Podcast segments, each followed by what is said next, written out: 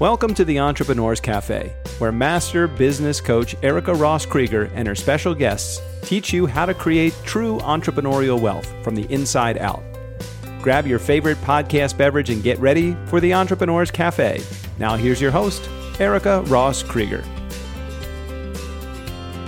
Welcome to the cafe, Wealthies. I'm glad you've stopped in for this episode as we continue to explore the many aspects of true wealth from the inside out. Well, sit back or actually lean forward and prepare to be inspired. Today, we're going to take a look at an arena that has many of my entrepreneurial clients looking for answers. And that's the arena of self-publishing their books and asking, should I? In fact, should I even write one? Well, I couldn't be happier than I am right now to spend this episode with a true master in the book publishing and self-publishing space. So drink in every drop of the wisdom she shares with us today. And as I do, I know you'll adore the C E O of Zebra Ink, Sheila Kennedy, as well as her wisdom. So let me introduce her. Believing everyone has a story to tell, Sheila Kennedy supports others as they write their wisdom, speak their stories, and impact the world. Sheila serves best by leading others through the minefield of vulnerability traveled when sharing your hard-won wisdom with others. A two-time solo author, a co-author of a best-selling memoir, and an award-winning anthology, a publisher, and a publicity and marketing strategist, Sheila opens the doors of opportunity for authors, speakers, and entrepreneurs to be seen, heard, and hired. Now, aside from her daughter, her greatest joy in life is connecting authors with the resources and audience they need to succeed. I can testify. Sheila's a fireball whose passion is helping others build their pages, their platform, and their profits.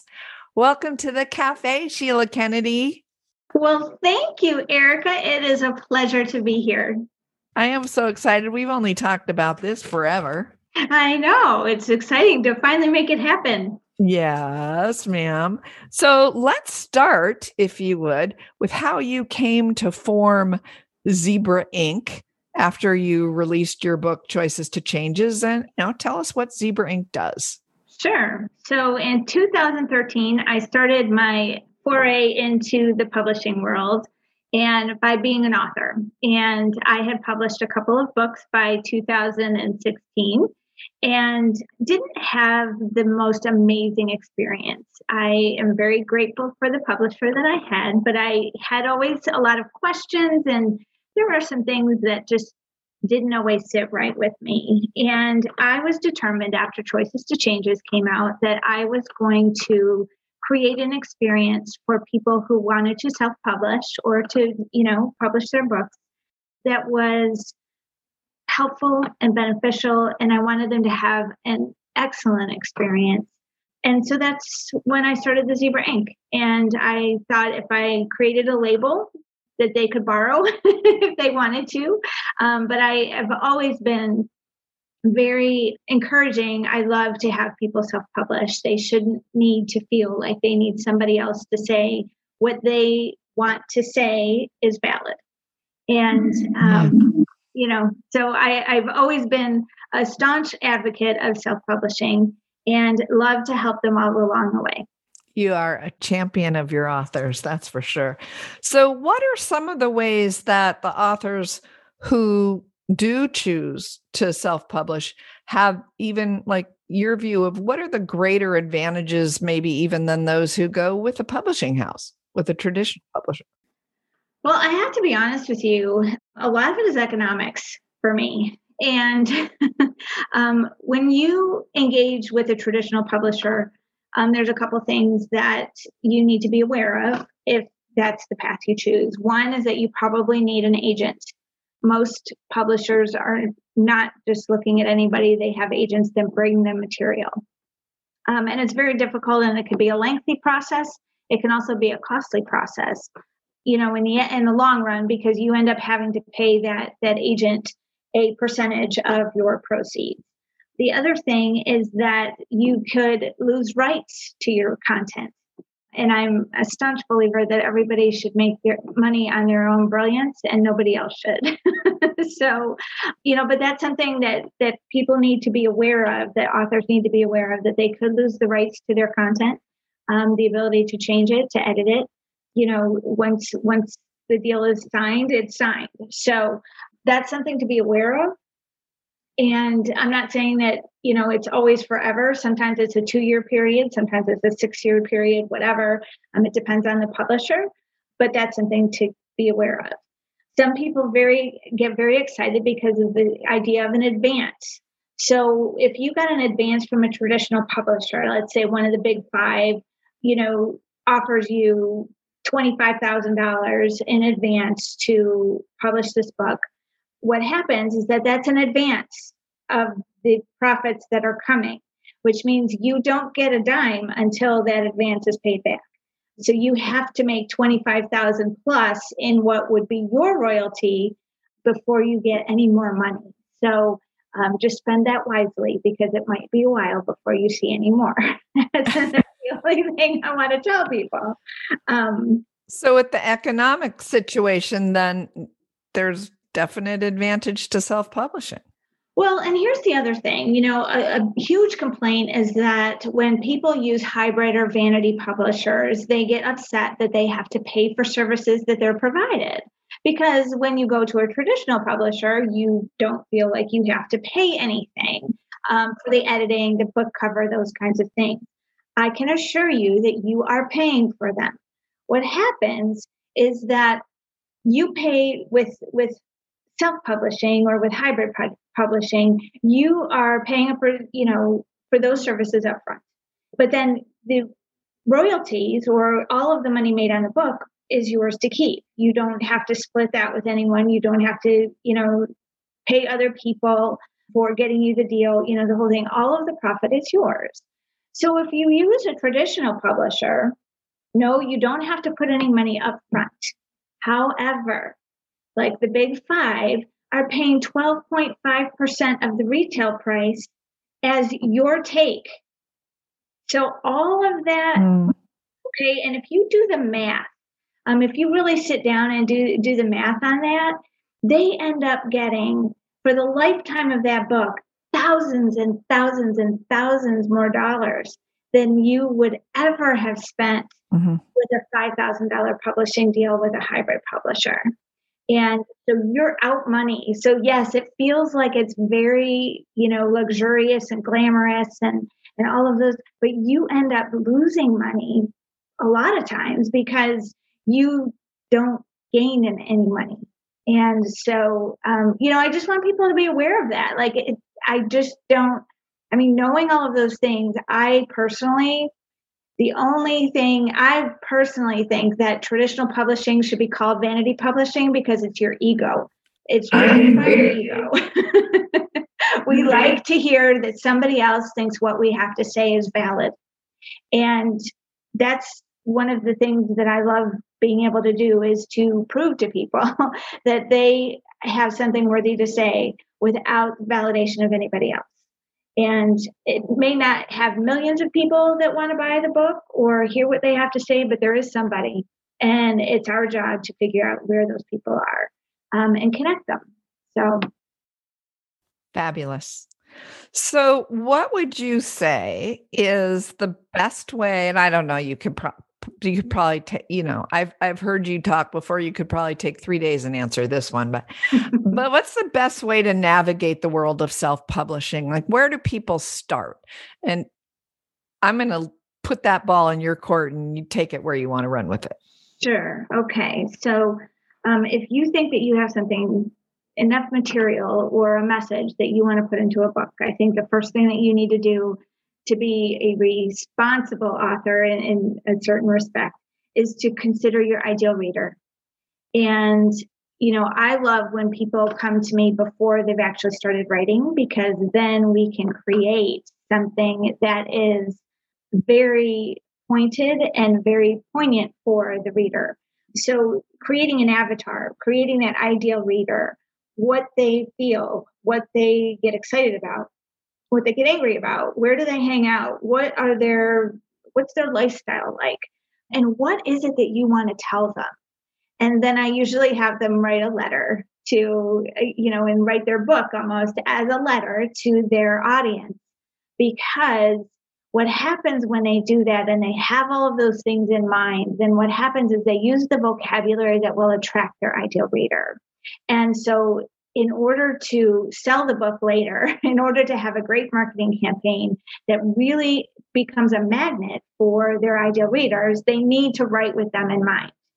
Because what happens is when people write like that, what happens is they end up hearing things from their audience like, that author was in my head.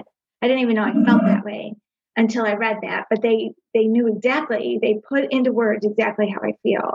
And that's marketing gold. You cannot reproduce that. You know, I mean, that's just beautiful work. So, um, and easy work. So it's best to start out that way um, if you're going to. And then there are lots of questions that everybody has usually. But, you know, the next part of that is there's two paths really when you're going to be self-publishing. There's the logistics part of it. You know, you've written a book, okay, and now you need to have it edited. You need to have it formatted. You need to have a book cover done. You need to have some marketing taken care of. But then there's that whole marketing piece that needs to happen at the same time that the logistics are happening, because you need to give yourself at least ninety days of prep time for the marketplace, especially if you're a debut author, before you launch a book, because you have to introduce yourself to the marketplace as an author. They're used to you as the business owner or, you know, the spouse or the mom or whoever, whatever you've done in your life prior to writing this book. That's how people think of you. They don't think of you as the author. And so, yes, your friends and family are going to support you and they're going to help promote and they're going to buy. But that shouldn't be enough. You should want more than that. And so it's going to take some time to build that audience, to build that platform. And that's a big thing with, with traditional publishing as well. One more point about that is that most traditional publishers will only take on your book if you have an audience big enough to sell it to. And so if your platform is not big enough, they tell you to come back when it when it is.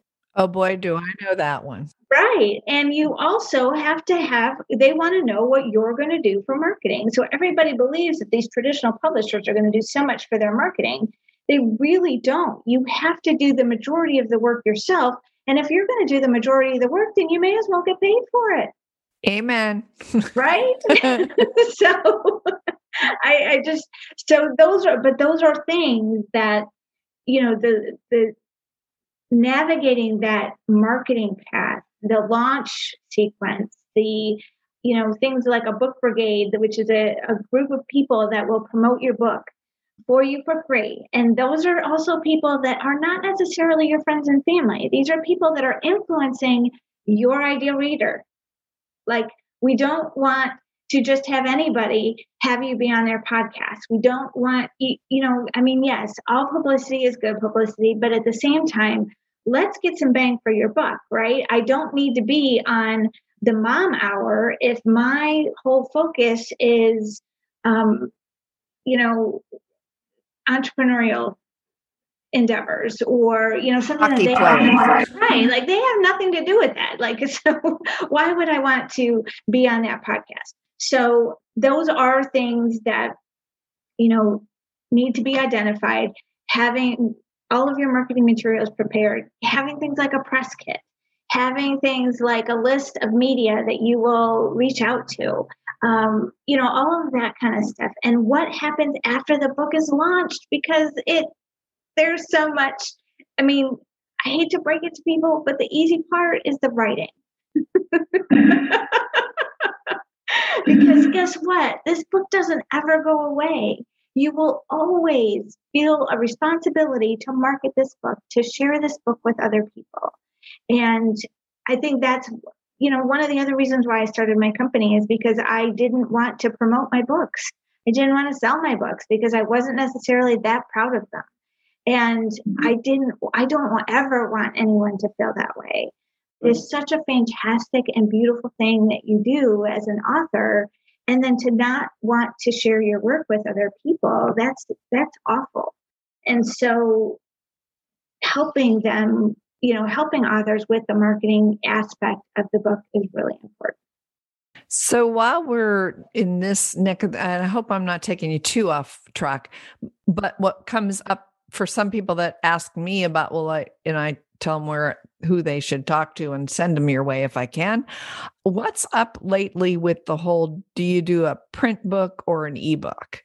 Can you say anything about that? Sure. I absolutely think that they should do both, because I think that there's readers that are very staunch loyalists to both genres or to both versions, right? Um, what I do believe, though, is that you don't launch them at the same time, because I think that it extends the marketing cycle for you. So you, let's say that you launch the print book first and you are tired of saying the same thing. You feel like you're just hounding all the same people and everything else, which, you know, there's ways to make that not happen. But anyway, but having a new version of the book come out gives you another something to talk about, something different, something exciting. And so what I've been doing with most of the authors is, is launching them at different times. And if you look at the trends of traditional publishing, you will see that they do that as well. Usually they'll have one version, they'll do a paperback or um, a hardback, or they'll do um, the ebook, two of those at the same time. And then six months, even a year later, they release the other version. And again, it's just a way to renew all of the excitement of the book again. Cool. So not an either or, but an and and. Cool. Yeah, it's usually a, a question of when. I, I'm a firm believer in both. Now, I happen to know that once upon a time you were known as the Confidence Coach. So does that help you with the authors you work with? And if so, how? Absolutely, it does. Uh, I was a confidence coach, and I, I still... I think that the majority of my work is is really about confidence building. And um, I will say that writing a book is probably one of the most vulnerable things you'll ever do. I think it's worse than like being naked in front of Times Square. You know, like I can't imagine, because you are really putting, and I, I suppose to a certain degree we do this whenever we post on social media, but you are putting your heart and soul into a written document that can be judged and critiqued from for the rest of history.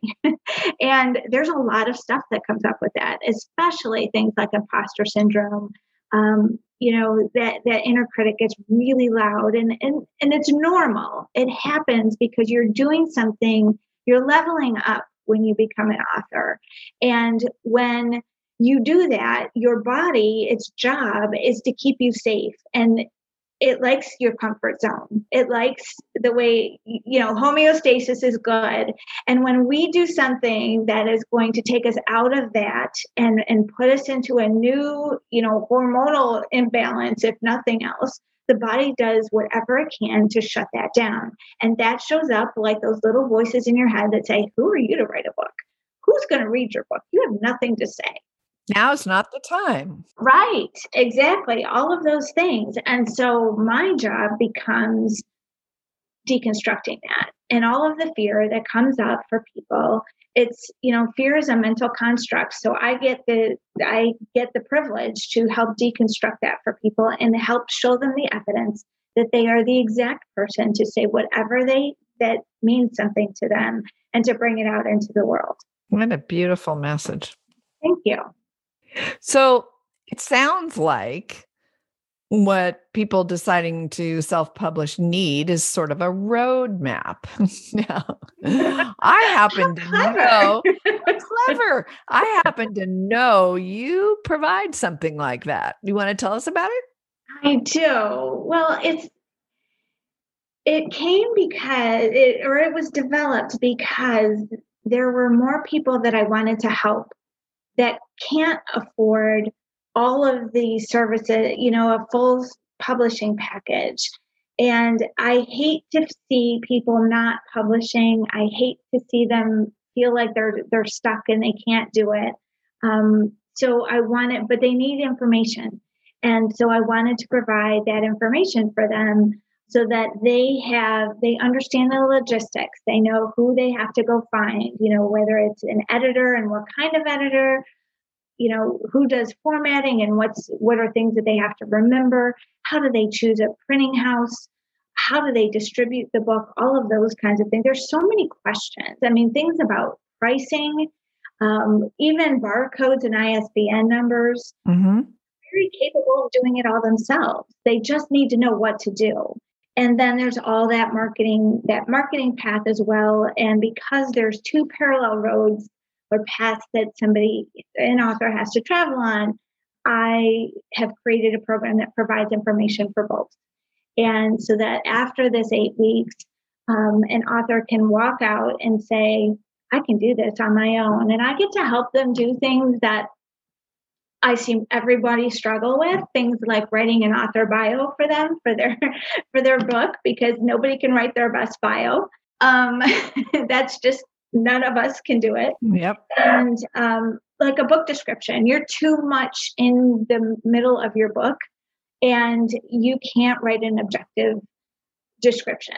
Um, you know, let them take a stab at it. I review it. I get to, you know, I put my two cents in what, how can this attract people? You know, what needs to be said, those kinds of things. Um, so I provide some on-hand services, but I really am just giving them information and support all along the way. Eight week, basically a self-publishing roadmap course. It is. That's exactly what it is. Cool. So we'll make sure we put a link to finding out about that in the show notes when Perfect. We do that. Absolutely. Thank you. So tell me more about, from the Zebra Ink side of things, then one way to work with you is to do that eight week course. And the other way would be? Well, if you haven't started writing yet, it would be wonderful if you um, joined our writer's circle. We mm-hmm. actually have another one that's starting, and those are usually limited to six months. But, you know, a lot of people get stuck because while they're writing, because they let everything else happen and let life take over. Um, they don't have anybody holding them accountable, but they also don't have anybody providing them feedback.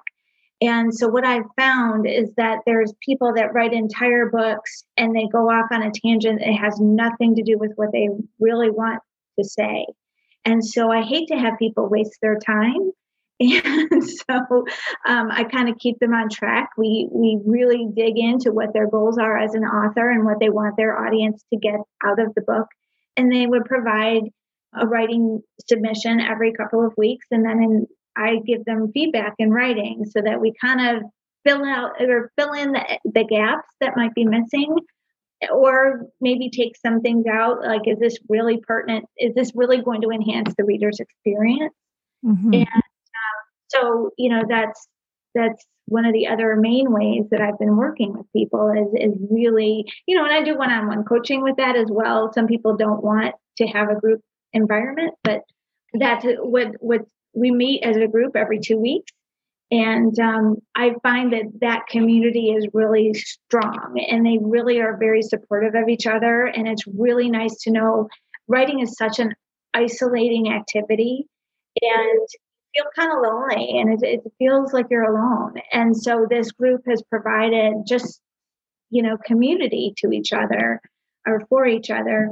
And um, that I love, you know, being able to have people walk away feeling supported um, because, you know, it's tough when you have nobody saying you're doing a good job or let me help you make it better. Or, you know, if you are feeling certain fears or whatever, we address those. Or I don't know how to write my introduction. Okay, well, let's talk about this. I don't know how to organize my book. Okay, let's talk about it. And and it's just been a great, great experience. That that's virtual? It is. Okay. Everything is virtual. Mm-hmm. Great. Fabulous. Yeah. Well, now I know that our listeners can't see, but should they go to your website or even follow you on Facebook, they'll notice this zebra hanging around. So come on, tell us the story. What's up with the zebra? Why the okay. zebra? Okay, I will tell you. All right. Um, probably ten years ago now, I was going through a really hard time in life, and I felt like I was caught or pinned between the rock and a hard place. And I had said to a friend of mine that I didn't have any choices. Like, I was just going to get smashed. I didn't have any recourse for getting out. And he reminded me that, Sheila, you always have a choice. And so I started thinking about my choices, and I realized that he was right. And I realized that I had other courses of action available to me. And I slayed the giant and got out of the corner, and I didn't get smashed by the rock.